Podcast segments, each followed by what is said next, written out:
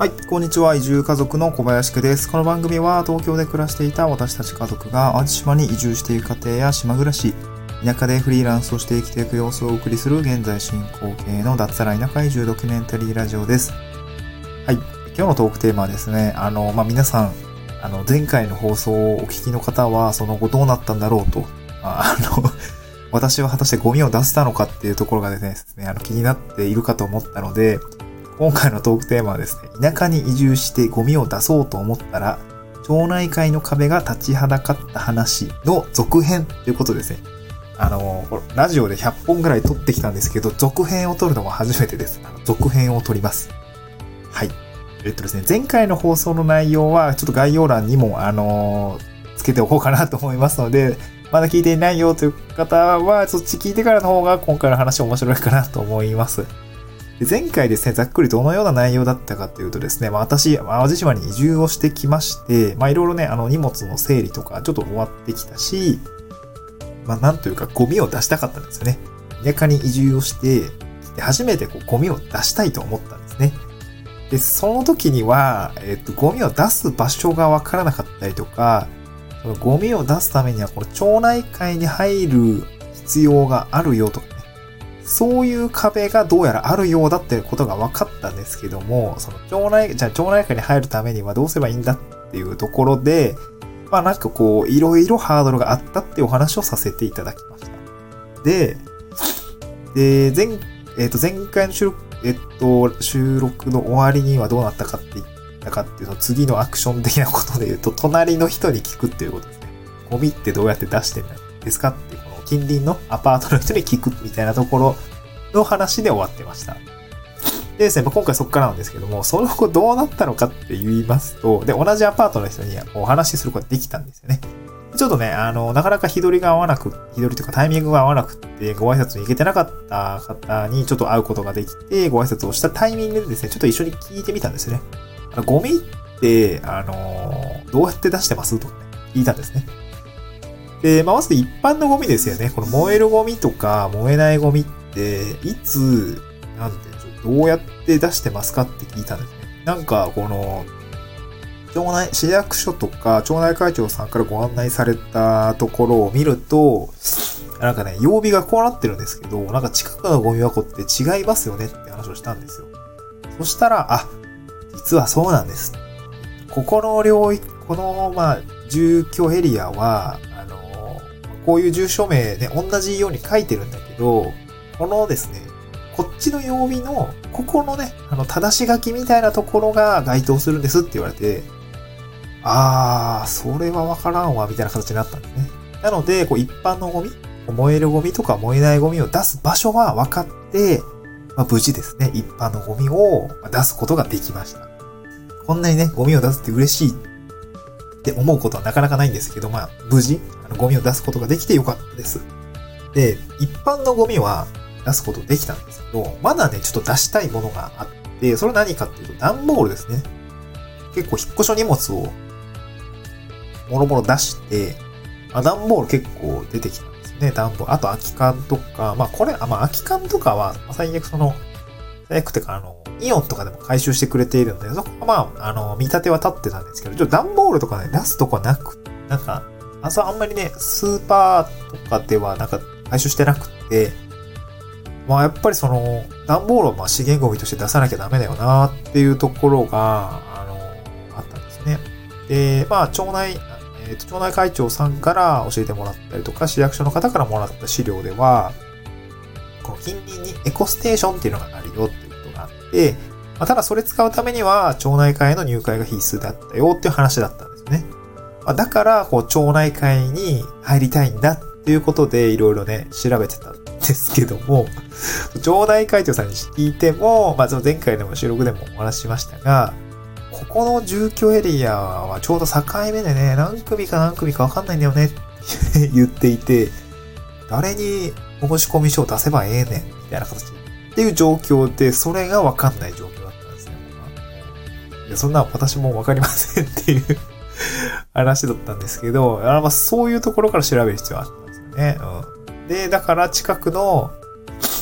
町内、えっと、近隣の人に、まあ、まずこの町内会のさらに下の組っていうのがあって、さらに組の下になんかエリアみたいなのがあるんですけど、エリア長さんを見つけるところからだったんですね。もうなんかもうロールプレイングのダンジョンみたいな形でもいっぱいね、クエストがいっぱい出てくるんですけど、まずはエリア長を探せ、みたいな形で、あの、いろいろね、あの、待ち人に聞いていくわけですね。待ち人に聞いていくわけです。でですね、まあ、あの、ちょうどよくね、なんかお庭のね、掃除をしている人がいたんですね。まあ、その、なんていうタイミング、平日なかなかね、こう、訪問しても、まあ、引っ越しの挨拶、こう、いらっしゃらなくて、出てこれあの、いらっしゃらなくて、挨拶できない人のお宅が結構あって、で、週末入ってですね、やっとですね、あの、お会いすることができたとか、ま多分車があって、多分人がいそうみたいな雰囲気だったんで、やっと行ったんですよね。まあ、ちょうどよくね、あの、お庭に出てたタイミングがあったので、そのお父さんの方に、お声をかけして、あの、引っ越しの挨拶です。ちょっと遅れて申し訳ないです。っていうところで、あの、挨拶聞いてみたんですよね。で、まあ、よろしくお願いしますって話をした後、あの、実は、あの、町内会に入りたいんだけども、この辺のエリア長ってどなたですかっていう話をしたんですね。でまず、一言目に、越してきたんだ、大変だったでしょうみたいな話してくれた後、町内会別に、まあ、無理して入らなくてもいいんだよっていう形で言ってくれたんですね。まあ、そのアパートに、まあ、その人一軒家ということなんですけど、まあ、アパートに住んでる人ってあんまりこう、町内会入ってないでしょうみたいな形で言ってて、まあ確かに、アパートのご挨拶行った時に、まあ私町内会入ってないんですよね、実はっていう人もいて、でなんか多分、まあやっぱアパートに住んでる人はなんか町内会にきっと入ってないだろうみたいな感覚があったみたいで、まあ確かにそうだったんですね。町内会に入ってない人がいた。で、私もアパートに住んでるので、あ無理して入んなくてもいいんじゃないの、まあ、っていう、まあ声かけられるまで待っててもいいんじゃない？っていう形で言われたんですね。で、あ、そうなんですか。まあ、町内会は別に、その入る、入りたい、入りたくないは、まあまあ、まだよくわかってないんですけど、ちょっとゴミは出したくて、ただそうなると、あの、エコステーション使うために入りたいんですって、段ボール出したいんですよねっていう話をしたんですよ。なんかそしたら、なんか、あ、別にね、町内会入らなくても出せるとこあるよって言われて、え、あるんですか？みたいな形になりました。もう衝撃の事実ですね。で、あの、まあその後ね、あの、なんか具体的には、まあ、この辺りに、まあ、こういう施設があって、あの、まあ、ここだとね、別に町内会に入ってようがとか、特に関係ない。多分市民、市民かどうかも別になんか聞かれないけどね、みたいなところの場所を、あの、教えてくれて、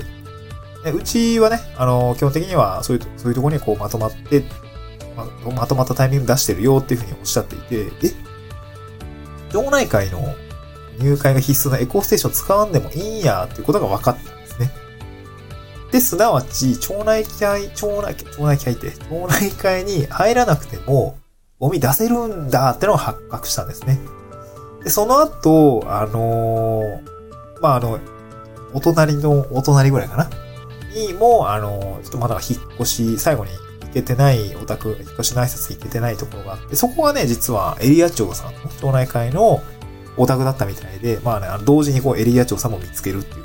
だったんですけど、エリア長さんに、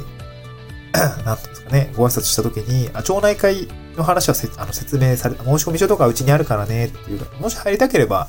あの、言ってねっていう形で、まあ、優しくね、教えてくれたんだけれども、ただアパートの、アパートの方って多分入ってない人多いから、まあ、あの、なんていうの、別に無理して入らなくても大丈夫だよっていうことを言ってくれたんですね。で、実際私自身も、あの、正直、ここの住まいって、